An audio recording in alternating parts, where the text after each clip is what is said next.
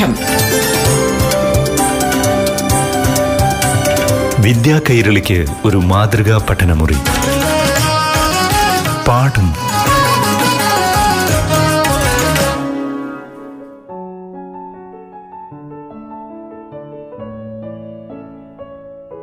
പ്രിയപ്പെട്ട കൂട്ടുകാരെ, പാഠം ക്ലാസിൻ്റെ ഈ അധ്യായത്തിലേക്ക് എല്ലാവർക്കും സ്വാഗതം. ഇന്ന് കൂട്ടുകാർക്ക് ഏറെ പ്രയോജനം ചെയ്യുന്ന ഒരു ക്ലാസ്സുമായി എത്തുന്നത് Palakkad Kundurkunnu V P A U P സ്കൂളിലെ അധ്യാപകനായ ശിവപ്രസാദ് പാലോട്. റേഡിയോ കേരള പാഠം പരിപാടിയുടെ കഴിഞ്ഞ ക്ലാസ്സിൽ നാം നിരവധി ശാസ്ത്ര ഉപകരണങ്ങളാണ് പരിചയപ്പെട്ടത്. ലഭ്യമായ ശാസ്ത്ര ഉപകരണങ്ങൾ ശേഖരിച്ചും ചില ഉപകരണങ്ങൾ സ്വയം രൂപകൽപ്പന ചെയ്തും കൂട്ടുകാർക്ക് ശാസ്ത്ര ഉപകരണങ്ങളുടെ ഒരു ശേഖരം വീട്ടിൽ ഉണ്ടാക്കാവുന്നതാണ്. ശാസ്ത്രം പ്രവർത്തനമാണ് എന്നറിയാമല്ലോ. ഗവേഷണാത്മക പഠനത്തിനും ജ്ഞാനനിർമ്മിതിക്കുമാണ് ശാസ്ത്ര ക്ലാസ്സുകളിൽ പ്രാധാന്യമുള്ളത്. വീട്ടിൽ ലഭ്യമാകുന്ന പല വസ്തുക്കളെയും നമുക്ക് ശാസ്ത്ര ഉപകരണങ്ങളാക്കി മാറ്റാൻ കഴിയും. ഇവ ഉപയോഗിച്ച് നമുക്ക് ശാസ്ത്ര പഠനം കൂടുതൽ രസകരമാക്കാനും കഴിയും. വീട്ടിൽ വെച്ച് ചില പരീക്ഷണങ്ങൾ ചെയ്യുമ്പോൾ നാം നേരിടുന്ന പല പ്രശ്നങ്ങളും ഇത്തരം ഉപകരണങ്ങളിലൂടെ പരിഹരിക്കാൻ കഴിയും. ക്ലാസ്സിൽ പരീക്ഷണം ചെയ്യുന്ന അവസരത്തിലും ഇത്തരം ഉപകരണങ്ങൾ ഉപയോഗിക്കാം. സ്കൂൾ തുറന്നു കഴിയുമ്പോൾ ഇത്തരം ഉപകരണങ്ങൾ നിങ്ങൾക്ക് ഏറെ പ്രയോജനപ്പെടും. പരീക്ഷണങ്ങൾ ചെയ്യുമ്പോൾ ആവശ്യമുള്ള പ്രധാനപ്പെട്ട ഒരു ഉപകരണങ്ങളാണല്ലോ ബീക്കറുകൾ. ലായനികൾ കൃത്യമായ അളവിൽ എടുക്കാനും കൈകാര്യം ചെയ്യാനും ബീക്കറുകൾ ആവശ്യമാണ്. അച്ചാറുകളും മറ്റും വാങ്ങിക്കുമ്പോൾ ലഭിക്കുന്ന തെളിഞ്ഞ പ്ലാസ്റ്റിക് കുപ്പികളും ഗ്ലാസ് കുപ്പികളും നമുക്ക് ബീക്കറുകൾ ആയി ഉപയോഗിക്കാം. ഇതിന്റെ വശങ്ങളിൽ കടലാസിൽ അളവുകൾ രേഖപ്പെടുത്തി ഒട്ടിച്ചെടുത്താൽ ലബോറട്ടറി ബീക്കറുകളുടെ ഉപയോഗം തന്നെ ഇവിടെയും നടക്കും. വലിച്ചെറിയുന്ന ഡിസ്പോസിബിൾ ഗ്ലാസുകൾ കഴുകി വൃത്തിയായി എടുത്തുവച്ചാൽ ടെസ്റ്റ് ട്യൂബിലും ബീക്കറിലുമൊക്കെയായി നാം ചെയ്യുന്ന പരീക്ഷണങ്ങൾക്ക് പകരമായി ഉപയോഗിക്കാൻ സാധിക്കും. ഇനി നമുക്ക് ചില ഉപകരണ നിർമ്മാണങ്ങൾ പരിചയപ്പെടാം. തിരുവനന്തപുരത്ത് അഞ്ച് സെന്റിമീറ്ററും കൊച്ചിയിൽ നാല് സെന്റിമീറ്ററും മഴ ലഭിച്ചു എന്നിങ്ങനെയുള്ള വാർത്തകൾ കൂട്ടുകാർ കേട്ടിട്ടില്ലേ? മഴ എങ്ങനെയാണ് സെന്റിമീറ്ററിൽ അളക്കുന്നത് എന്നാലോചിച്ചിട്ടുണ്ടോ? റെയിൻ ഗേജ് അഥവാ മഴ മാപിനിയിൽ രേഖപ്പെടുത്തിയ മഴയുടെ അളവാണ് നാം സെന്റിമീറ്ററിൽ കേൾക്കുന്നത്. നമുക്കും ഒരു മഴ മാപിനി നിർമ്മിച്ചു നോക്കാം. ഇതിന് ആവശ്യമായ സാധനങ്ങൾ: താഴെ മുതൽ മുകൾ ഭാഗം വരെ ഒരേ വലിപ്പമുള്ള ഒരു ഗ്ലാസ് കുപ്പി, ഒരു ഫണൽ, ഇൻസ്ട്രുമെന്റ് ബോക്സിലെ ഒരു സ്കെയിൽ എന്നിവയാണ്.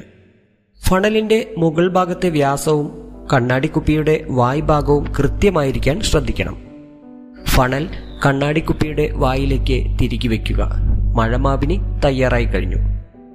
ഇനി ഈ മഴമാപിനി കെട്ടിടങ്ങളിൽ നിന്നും മരങ്ങളിൽ നിന്നും മറ്റും മാറി തുറസ്സായ ഒരു സ്ഥലത്ത് കൊണ്ടുപോയി സ്ഥാപിക്കുക. കാറ്റിൽ മറിയാതിരിക്കാൻ ശ്രദ്ധിക്കണം. ഓരോ ദിവസവും നിശ്ചിത സമയം സ്കെയിലിൽ നോക്കി മഴയുടെ അളവ് പ്രത്യേകം രേഖപ്പെടുത്തി വയ്ക്കുക. ഇത് ചാർട്ടാക്കിയാൽ ഓരോ ദിവസവും മഴയുടെ അളവ് നമുക്ക് താരതമ്യം ചെയ്യുകയും ചെയ്യാം. ശാസ്ത്ര ക്ലാസുകളിൽ എപ്പോഴും ആവശ്യമായ ഒരു വസ്തുവാണ് ലിറ്റ്മസ് പേപ്പർ. ഇത് സാധാരണ ലബോറട്ടറി സാധനങ്ങൾ വിൽക്കുന്ന കടകളിൽ നിന്നാണ് നമുക്ക് ലഭ്യമാകുന്നത്. എന്നാൽ അത്യാവശ്യം പരീക്ഷണങ്ങൾക്ക് ഉപയോഗിക്കാവുന്ന ഒരു ലിറ്റ്മസ് പേപ്പർ നമുക്ക് ഉണ്ടാക്കാൻ കഴിയും. ഇതിന് ആവശ്യമായ സാധനങ്ങൾ: ചുവന്ന ചെമ്പരത്തി പൂക്കൾ, വെള്ളപ്പേപ്പർ, നാരങ്ങനീര്, അപ്പക്കാര ലൈനി എന്നിവയാണ്. ഇനി നമുക്കിതെങ്ങനെ തയ്യാറാക്കാം എന്ന് നോക്കാം. വെള്ളപ്പേപ്പറിൽ ചെമ്പരത്തിയുടെ ഇതളുകൾ നന്നായി തേച്ച് പിടിപ്പിക്കുക. കുറച്ചു സമയം ഉണങ്ങാൻ അനുവദിക്കുക. ഇപ്പോൾ അത് നീല നിറത്തിലുള്ള ഒരു പേപ്പറായി മാറിക്കഴിഞ്ഞിരിക്കും. ഇത് നമുക്ക് നീല ലിറ്റ്മസ് പേപ്പറിന് തുല്യമായി പരീക്ഷണങ്ങൾക്ക് ഉപയോഗിക്കാവുന്നതാണ്. ഇനി ഈ പേപ്പർ നാരങ്ങാ നീരിൽ മുക്കി നോക്കൂ. നീല പേപ്പറിന്റെ നിറം ചുവപ്പ് നിറം ആയി മാറുന്നു. ഈ ചുവന്ന പേപ്പറിനെ അല്പസമയം ഉണങ്ങാൻ അനുവദിക്കൂ. ഇപ്പോൾ നമുക്ക് ചുവന്ന ലിറ്റ്മസ് പേപ്പറും കിട്ടിക്കഴിഞ്ഞു. ഇനി ചുവന്ന പേപ്പറിനെ അപ്പക്കാര ലൈനിയിൽ മുക്കി നോക്കൂ. നിറം പിന്നെയും നീലയായി മാറുന്നതായി കാണാം. പലതരം ദ്രാവകങ്ങൾ കൂട്ടുകാർക്ക് മാറി മാറി പരീക്ഷിച്ചു നോക്കാവുന്നതാണ്. ദ്രാവകങ്ങളുടെ ആസിഡ് ഗുണം, ആൽക്കലി ഗുണം എന്നിവ പരിശോധിക്കാനുള്ള സൂചകമാണ് ലിറ്റ്മസ് പേപ്പറുകൾ. നീല ലിറ്റ്മസ് പേപ്പർ ആസിഡിൽ ചുവപ്പ് നിറവും ആൽക്കലിയിൽ ചുവപ്പ് ലിറ്റ്മസ് പേപ്പർ നീലയായും മാറുന്നു.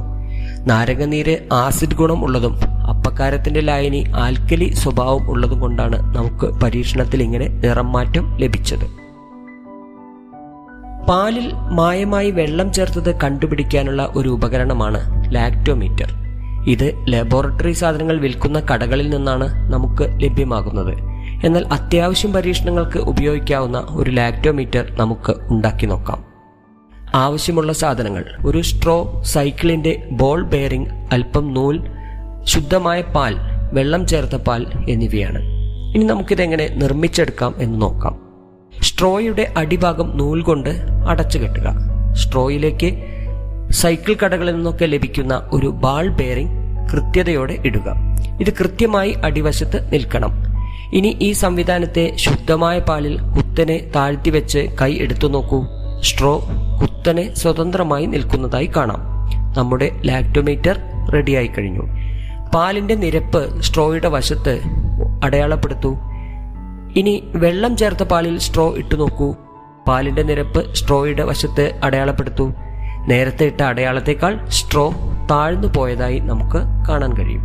ശുദ്ധമായ പാലിന് സാന്ദ്രത കൂടുതലാണ്, അതുകൊണ്ടത് സ്ട്രോ ഉയർന്നു നിൽക്കുന്നു. വെള്ളം ചേർക്കുമ്പോൾ പാലിന്റെ സാന്ദ്രത കുറയുന്നു, അപ്പോൾ സ്ട്രോ താഴ്ന്നു പോകുകയും ചെയ്യുന്നു. ലെൻസുകൾ പ്രകാശവുമായി ബന്ധപ്പെട്ട അധ്യായങ്ങളിൽ നാം പരിചയപ്പെട്ടിട്ടുണ്ട്. കൃത്യതയുള്ള ലെൻസുകൾ നമുക്ക് വാങ്ങിക്കുകയേ നിവൃത്തിയുള്ളൂ. എന്നാൽ ചില വസ്തുക്കൾ ഉപയോഗിച്ച് നമുക്ക് ലെൻസുകളുടെ മാതൃകകൾ ഉണ്ടാക്കിയെടുക്കാൻ സാധിക്കും. ഒരു കോൺവെക്സ് ലെൻസ് സ്വന്തമായി ഉണ്ടാക്കി നമുക്ക് പരീക്ഷണം ചെയ്തു നോക്കാം. ഇതിനായി ഫ്യൂസായ ഒരു പഴയ ഫിലമെന്റ് ബൾബ് ശേഖരിക്കണം. അല്പം വെള്ളം, വെള്ള പേപ്പർ എന്നിവയും സംഘടിപ്പിക്കണം. ബൾബിന്റെ പിറകിലെ അടപ്പ് ശ്രദ്ധാപൂർവം നീക്കം ചെയ്യുക. ഇതിന് നിങ്ങൾക്ക് മുതിർന്നവരുടെ സഹായം തേടാവുന്നതാണ്. ഇനി ഇതിനുള്ളിലേക്ക് വെള്ളം നിറയ്ക്കുക. നമ്മുടെ കോൺവെക്സ് ലെൻസ് റെഡിയായി കഴിഞ്ഞു. ഇനി ഈ ബൾബ് പേപ്പറിൽ എഴുതിയ അക്ഷരങ്ങൾക്ക് മുൻപിൽ പിടിച്ചു നോക്കൂ. ബൾബിലൂടെ നോക്കുമ്പോൾ അക്ഷരങ്ങൾ വലുതായി കാണാൻ സാധിക്കും. ഒരു കോൺവെക്സ് ലെൻസിന് തുല്യമായി നമ്മുടെ ബൾബ് മാറുന്നതാണ് ഇങ്ങനെ അക്ഷരങ്ങൾ വലുതായി കാണാൻ സാധിക്കുന്നതിന് പിന്നിലെ ശാസ്ത്രതത്വം. ദ്രാവകങ്ങൾക്ക് മർദ്ദം പ്രയോഗിക്കാൻ കഴിയും എന്ന് നാം പഠിച്ചിട്ടുണ്ട്. ദ്രാവകമർദ്ദം അളക്കാൻ കഴിയുമോ? നമുക്ക് അത്തരം ഒരു ഉപകരണം നിർമ്മിച്ചു നോക്കാം. ഇതിന് ആവശ്യമായ സാധനങ്ങൾ ഒരു മര സ്കെയിൽ, ബലൂൺ, ചെറിയ ഫണൽ, വെള്ളം, പൊട്ടാസ്യം പെർമാഗ്നേറ്റ്, സുതാര്യമായ പ്ലാസ്റ്റിക് കുഴൽ, വെള്ളം നിറച്ച ബക്കറ്റ്, ഒരു ഇൻസുലേഷൻ ടാപ്പ് എന്നിവയാണ്. പ്ലാസ്റ്റിക് കുഴലിന്റെ ഒരറ്റത്ത് ഫണൽ തിരികെ ഉറപ്പിക്കുക. ഫണലിന്റെ വായ്ഭാഗത്ത് ബലൂൺ മുറിച്ച് അടച്ചു കെട്ടുക. ഈ പ്ലാസ്റ്റിക് കുഴലിനെ മരത്തിന്റെ സ്കെയിലിൽ നീളത്തിൽ ഇൻസുലേഷൻ ടാപ്പ് ഉപയോഗിച്ച് ഉറപ്പിച്ചു വയ്ക്കുക. ഇനി കുഴലിന്റെ മറുഭാഗത്തുകൂടി പൊട്ടാസ്യം പെർമാഗ്നേറ്റ് കലർത്തിയ വെള്ളം ശ്രദ്ധയോടെ നിറയ്ക്കുക. അടിയിലെ ഫണലിൽ ഉറപ്പിച്ച ബലൂണിൽ വെള്ളം നിറഞ്ഞ് കുഴലിലൂടെ ഉയരാൻ തുടങ്ങും. ഇപ്പോൾ വെള്ളം നിൽക്കുന്ന ഭാഗത്തെ സ്കെയിലിന്റെ അങ്കനം കുറിച്ചു വയ്ക്കുക. ഇനി ഒരു വെള്ളം നിറച്ച ബക്കറ്റിൽ ഫണൽ ഭാഗം മുട്ടിച്ചു നോക്കൂ. കുഴലിലെ ജലനിരപ്പിന് വ്യത്യാസം സംഭവിക്കുന്നതായി കാണാം. ഫണൽ ബക്കറ്റിന്റെ മധ്യഭാഗത്തേക്ക് താഴ്ത്തു. കുഴലിലെ ജലനിരപ്പ് വീണ്ടും ഉയരുന്നു. ഫണൽ ഏറ്റവും അടിഭാഗത്തേക്ക് കൊണ്ടുപോകൂ. ജലനിരപ്പ് ഏറ്റവും ഉയരത്തിൽ എത്തുന്നു. ഓരോ അളവും രേഖപ്പെടുത്തി നോക്കൂ. എപ്പോഴാണ് കുറവ് വന്നത്, എപ്പോഴാണ് കൂടുതൽ ഉള്ളത് എന്ന് നമുക്ക് തിരിച്ചറിയാൻ കഴിയും. ആഴം കൂടുന്തോറും ദ്രാവകങ്ങളിൽ മർദ്ദം കൂടുന്നു. വെള്ളത്തിൽ മർദ്ദത്തിന് ഫണലിന്റെ സ്ഥാനത്തിനനുസരിച്ച് കുഴലിലെ ജലനിരപ്പും ഉയരുന്നത് ഈ മർദ്ദ വ്യത്യാസം കൊണ്ടാണെന്ന് ഇപ്പോൾ നിങ്ങൾക്ക് മനസ്സിലായില്ലേ? പാഠം വിദ്യ കൈരളിക്ക് ഒരു മാതൃകാ പഠനമുറി. പാഠം ഒരിടവേളയ്ക്ക് ശേഷം തുടരും.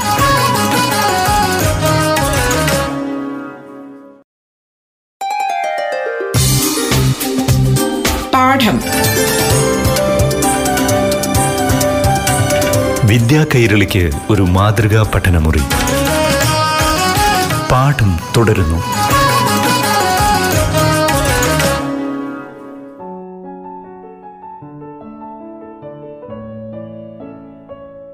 ശാസ്ത്ര പരീക്ഷണശാലയിൽ ബ്യൂററ്റ് എന്ന ഉപകരണം നിങ്ങൾ കണ്ടിട്ടുണ്ടാകും. ആസിഡും ആൽക്കലിയും തമ്മിൽ ചേർന്ന് നടക്കുന്ന നിർവിരീകരണം തുടങ്ങിയ പരീക്ഷണം ചെയ്യുന്നതിന് ആവശ്യമായ ഉപകരണമാണ് ബ്യൂററ്റ്. ഈ ഉപകരണത്തിന്റെ ഒരു മാതൃക പാഴായി പോകുന്ന ചില വസ്തുക്കളിൽ നിന്ന് നമുക്ക് ഉണ്ടാക്കിയെടുക്കാൻ നോക്കാം.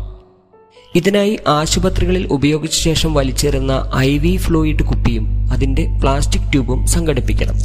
ഇതിൽ ലായനിയുടെ പ്രവാഹം നിയന്ത്രിക്കുന്നതിനുള്ള സംവിധാനം ഉണ്ടായിരിക്കും. ഇനി നിർവിലീകരണം പരീക്ഷണം ചെയ്യാൻ ഈ ഉപകരണം എങ്ങനെ ഉപയോഗിക്കാമെന്ന് നോക്കാം. ആൽക്കലി ലായനിയിൽ ബീക്കറിൽ എടുത്ത് ഫിനോക്തലിൻ ചേർക്കുക. അപ്പോൾ അതിന്റെ നിറം മാറ്റം ശ്രദ്ധിക്കുക. ഇനി ആസിഡ് എടുക്കേണ്ടത് ഐ വി ഫ്ലൂയിഡ് കുപ്പിയിലാണ്. അപ്പോൾ ആസിഡ് നമുക്ക് തുള്ളി തുള്ളിയായി ചേർക്കാൻ കഴിയും. ബ്യൂററ്റ് ലഭ്യമല്ലാത്ത സാഹചര്യത്തിൽ ഈ ഉപകരണം നമുക്ക് ഉപയോഗിക്കാൻ കഴിയും.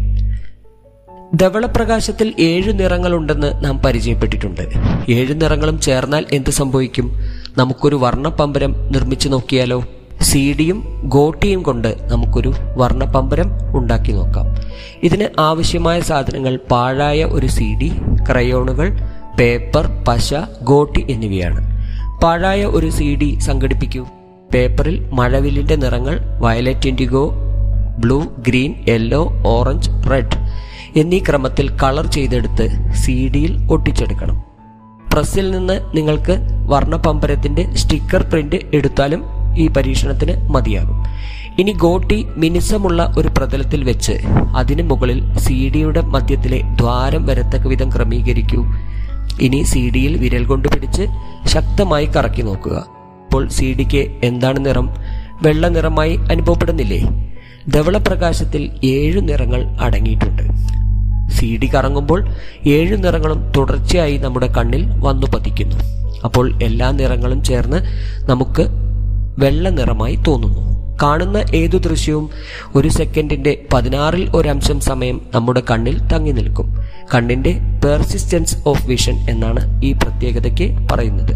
ഇത് കാരണമാണ് നമുക്ക് തുടർച്ചയായി വർണ്ണപ്പമ്പരം കറങ്ങുമ്പോൾ വർണ്ണപ്പമ്പരത്തിന്റെ നിറം നമുക്ക് വെള്ളയായി കാണപ്പെടുന്നത്. നാം ശ്വസിക്കുന്നത് നമ്മുടെ ശ്വാസകോശങ്ങൾ ഉപയോഗിച്ചാണല്ലോ. ശ്വാസകോശത്തിന്റെ ഒരു മാതൃക ഉണ്ടാക്കി നോക്കിയാലോ? ആവശ്യമുള്ള സാധനങ്ങൾ ഒരു പ്ലാസ്റ്റിക് ഡപ്പ, കത്തി, ബലൂണുകൾ, സ്കെച്ച് പെൻ, കൂട്, പശ എന്നിവയാണ്. ആദ്യം ഡപ്പയുടെ അടപ്പിൽ ഒരു ദ്വാരമിട്ട് അതിലൂടെ സ്കെച്ച് പെൻ കൂട് കയറ്റി പശയിട്ട് ഉറപ്പിക്കുക. അടപ്പിൽ കുപ്പിക്കുള്ളിലേക്ക് വരുന്ന ഭാഗത്ത് സ്കെച്ച് പെൻ കൂടിൽ ഒരു ബലൂൺ കെട്ടി ഉറപ്പിക്കുക. സ്കെച്ച് പെൻ കൂടിലൂടെ ഊതിയാൽ ബലൂൺ വീർക്കുന്ന രീതിയിലായിരിക്കണം.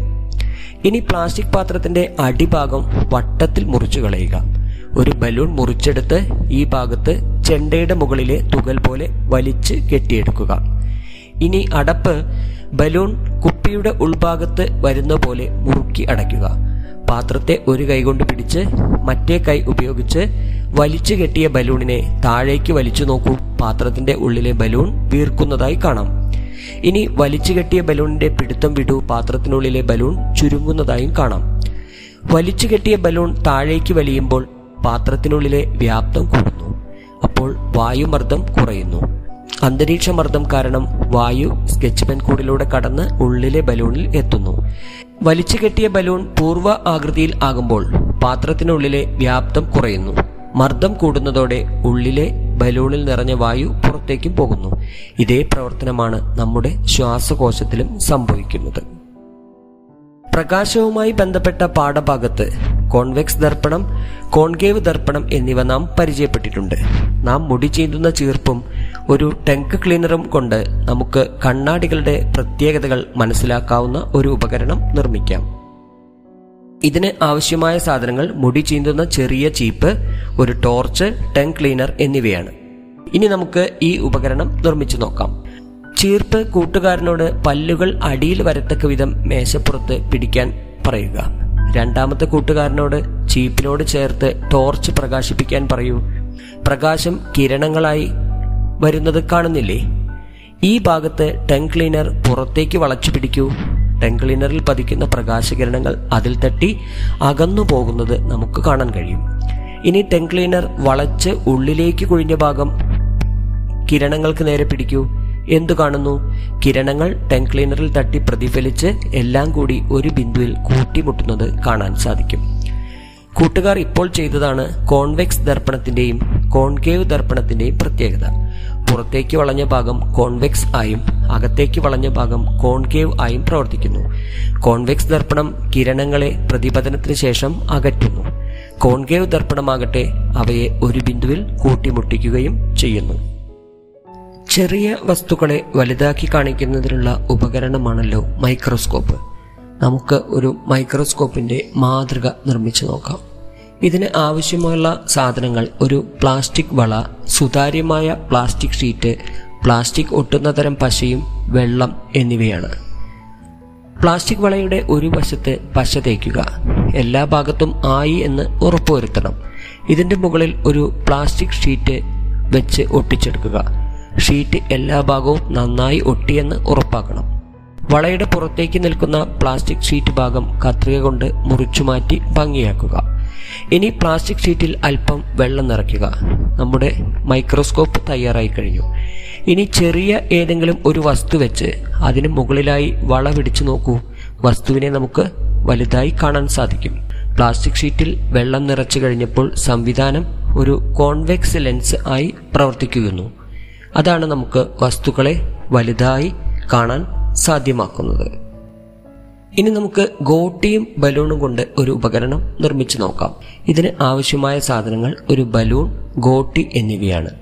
ബലൂണിന്റെ വായ്ഭാഗം വിടർത്തി ഒരു ഗോട്ടി ഉള്ളിലേക്ക് ഇടുക. ഇനി ബലൂൺ വീർപ്പിച്ചു നോക്കൂ. വായ്ഭാഗം അടിയിൽ വരത്തക്ക വിധം അമർത്തി പിടിച്ച് ബലൂൺ ഉയർത്തുക. അപ്പോൾ ഗോട്ടി ബലൂണിന്റെ വായ്ഭാഗത്ത് വന്നു നിൽക്കുന്നു. ഈ ബലൂണിന്റെ കാറ്റ് ഒഴിയുന്നുണ്ടോ എന്ന് ശ്രദ്ധിക്കൂ. ഇല്ലല്ലോ.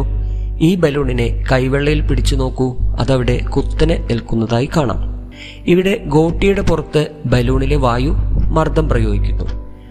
അത് കാരണം ഗോട്ടി ബലൂണിന്റെ വായ്ഭാഗത്തോട് ചേർന്നു നിൽക്കുന്നു. ഗോട്ടി ഇവിടെ ഒരു വാൽവ് പോലെ പ്രവർത്തിപ്പിച്ച് വായു പുറത്തു പോകുന്നത് തടയുന്നതായി നമുക്ക് മനസ്സിലാക്കാൻ സാധിക്കും. ഇനി നമുക്ക് സൂര്യന്റെ പ്രതിബിംബം കാണുന്നതിനുള്ള ഒരു ഉപകരണം നിർമ്മിച്ചാലോ? ഇതിന് ആവശ്യമായ സാധനങ്ങൾ ഒരു ഐസ്ക്രീം ബോൾ, ഒരു കണ്ണാടി കഷ്ണം, സെല്ലോ ടാപ്പ് എന്നിവയാണ്. ഐസ്ക്രീം ബോൾ എടുത്ത് അതിന്റെ ഉള്ളിൽ മണൽ നിറയ്ക്കുക. പന്തിന്റെ പകുതി മണൽ നിറച്ചാൽ മതി. ഇനി ഇതിനെ അടപ്പുകൊണ്ട് അടയ്ക്കുക. ഇനി രണ്ട് സെന്റിമീറ്റർ വശമുള്ള ഒരു സമചതുരാകൃതിയിലുള്ള കണ്ണാടി കഷ്ണം പന്തുമായി ചേർത്ത് ഒട്ടിക്കുക. ടേപ്പ് ഒട്ടിച്ചു കഴിഞ്ഞാലും കണ്ണാടിയുടെ കുറച്ചു ഭാഗം സമചതുരാകൃതിയിൽ ടേപ്പ് കൊണ്ട് മറയാതെ ഉണ്ടായിരിക്കണം. ഒരു ഗ്ലാസിന്റെയോ മുകളിൽ സൂര്യപ്രകാശം ഉള്ള സ്ഥലത്ത് വെച്ച് ദൂരെയുള്ള പ്രകാശം ഭിത്തിയിൽ പതിപ്പിച്ചു നോക്കൂ. സൂര്യന്റെ പ്രതിബിംബം കാണാൻ കഴിയും. ശാസ്ത്രതത്വം എന്താണെന്ന് നമുക്ക് പരിശോധിക്കാം. ഇവിടെ കണ്ണാടി കഷ്ണം ഒരു പിൻഹോൾ ക്യാമറയായി പ്രവർത്തിക്കുന്നു. സൂര്യന്റെ വലിപ്പവുമായി താരതമ്യം ചെയ്യുമ്പോൾ കണ്ണാടിയുടെ വലിപ്പം പിൻഹോളിനേക്കാൾ വളരെ കുറവായിരിക്കും. പിൻഹോൾ ഒരു കോൺവെക്സ് ലെൻസ് ആയി പ്രവർത്തിക്കുന്നു. അതുമൂലമാണ് നമുക്ക് ചുമരിൽ സൂര്യന്റെ ചെറുതും തലകീഴായതുമായ ഒരു പ്രതിബിംബം ലഭിക്കുന്നത്. പാഠം വിദ്യ കൈരളിക്ക് ഒരു മാതൃകാ പഠനമുറി. പാഠം